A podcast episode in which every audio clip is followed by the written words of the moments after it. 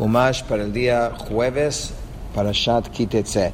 Kitavo becherem reyecha ve'achalta anavim kenafshecha savecha ve'el keliecha lotiten. Cuando entres en la viña de tu prójimo, podrás comer uvas conforme a tu deseo hasta que te sacies, pero no pondrás en tu recipiente. Um, Aquí está, dice Rashi, Bepoel Hakatuv Medaber. La Torah está hablando de un trabajador. O sea, uno está trabajando y trabaja en comida. Está trabajando con. Entonces tiene el derecho, mientras que trabaja, de comer eh, de, de, de, de esa comida. Pero, pero hay una limitación. No puede decir, ¿sabe qué? Voy a llevar un poquito a la casa. Mm. O de repente, si es un comerciante, diría, voy a llevar un poquito para vender también.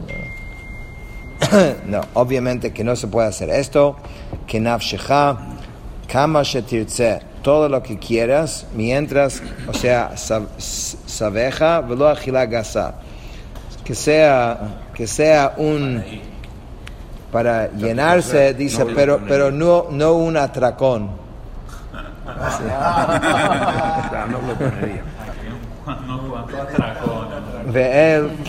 ואל כלייך לא תיתן מכאן שלא דיברה תורה אלא בשעת הבציר בזמן שאתה נותן לחליו של בעל הבית. אבל אם בא לעדור ולקשקש אינו אוכל. Dice la Torah obviamente está hablando a la hora vendimia cuando tú, el trabajador, pones las uvas en el recipiente del dueño de la viña. Pero si el trabajador viene para cavar o para tapar raíces descubiertas, no podrá, no podrá comer uvas.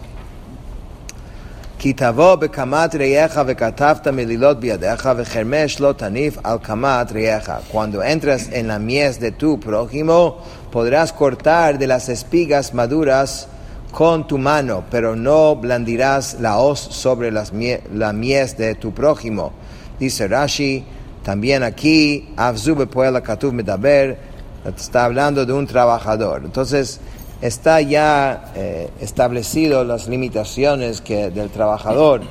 Puedes agarrar con la mano, pero no puedes hacer una producción ahí empezar a, a cortar, porque entonces la persona va a pasar del límite de lo que es correcto. Okay. Siguiente tema Kach ish isha ve'ala, si un hombre se casa, toma como esposa una mujer y la posee. Y sucederá que si ella no halló gracia en, ante los ojos de él. No, no está escuchando. Ervat davar la sefer kritut venatam biyadav shilcha mi beito. Y sucederá que si ella no halló gracia ante los ojos de él porque él descubrió en ella alguna promiscuidad, y él le escribió un documento de divorcio entregándolo en la mano de ella y la envió afuera de su casa. Dice Rashi, כי מצא בערב הדבר, מצווה עליו לגורשה שלא תמצא חן בעיניו. En tal caso, el marido tiene la obligación de divorciarla para que ella no haya gracia ante los ojos de él. ויצא מביתו והלכה והייתה להישחר.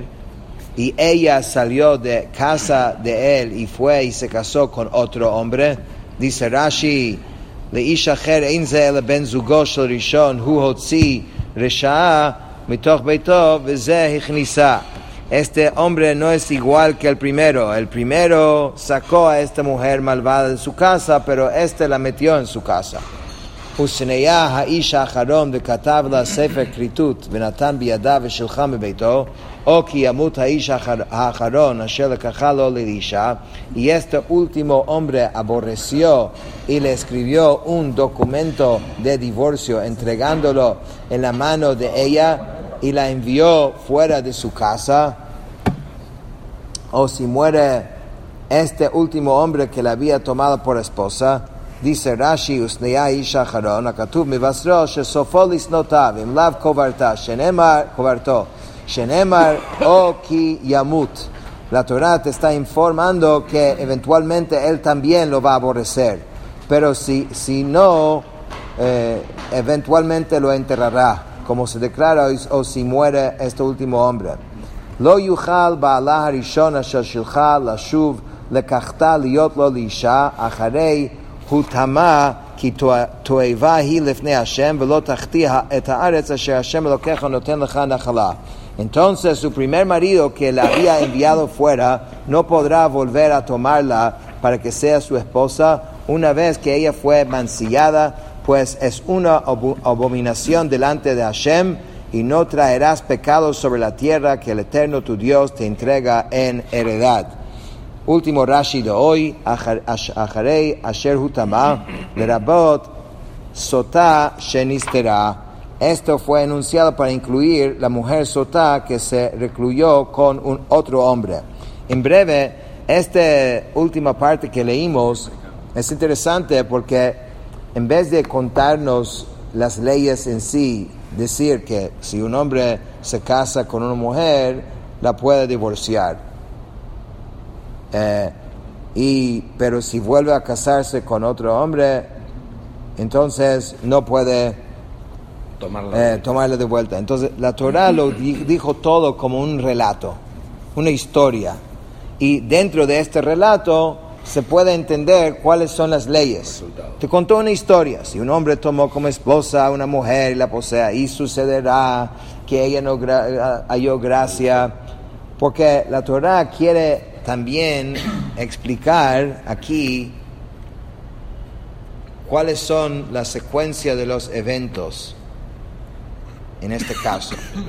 No solamente decirte que si te casas eh, te puedes divorciar y eso, sino entiende de que hay como una dinámica en eso. Si el matrimonio eh, hubiesen, o sea, cuidado con la pureza necesaria, se entiende de esto, no hubiese pasado esto. Eso es lo que te está diciendo más o menos en vez de simplemente decir, esta es la ley, esta es la ley. Mira esta historia. Encontró algo que había hecho, entonces la mandó de su casa, otro hombre la, agarró, eh, terminó eh, divorciándose de ella también o murió, diciéndote que hay consecuencias por los hechos. Por los hechos. Cuando uno no se comporta como se debe, eso trae eventualmente consecuencias. Eso es como la segunda eh, eh, historia que, que, hay detrás de esta ley de la Torah. Con esto hemos terminado el Jumash de hoy.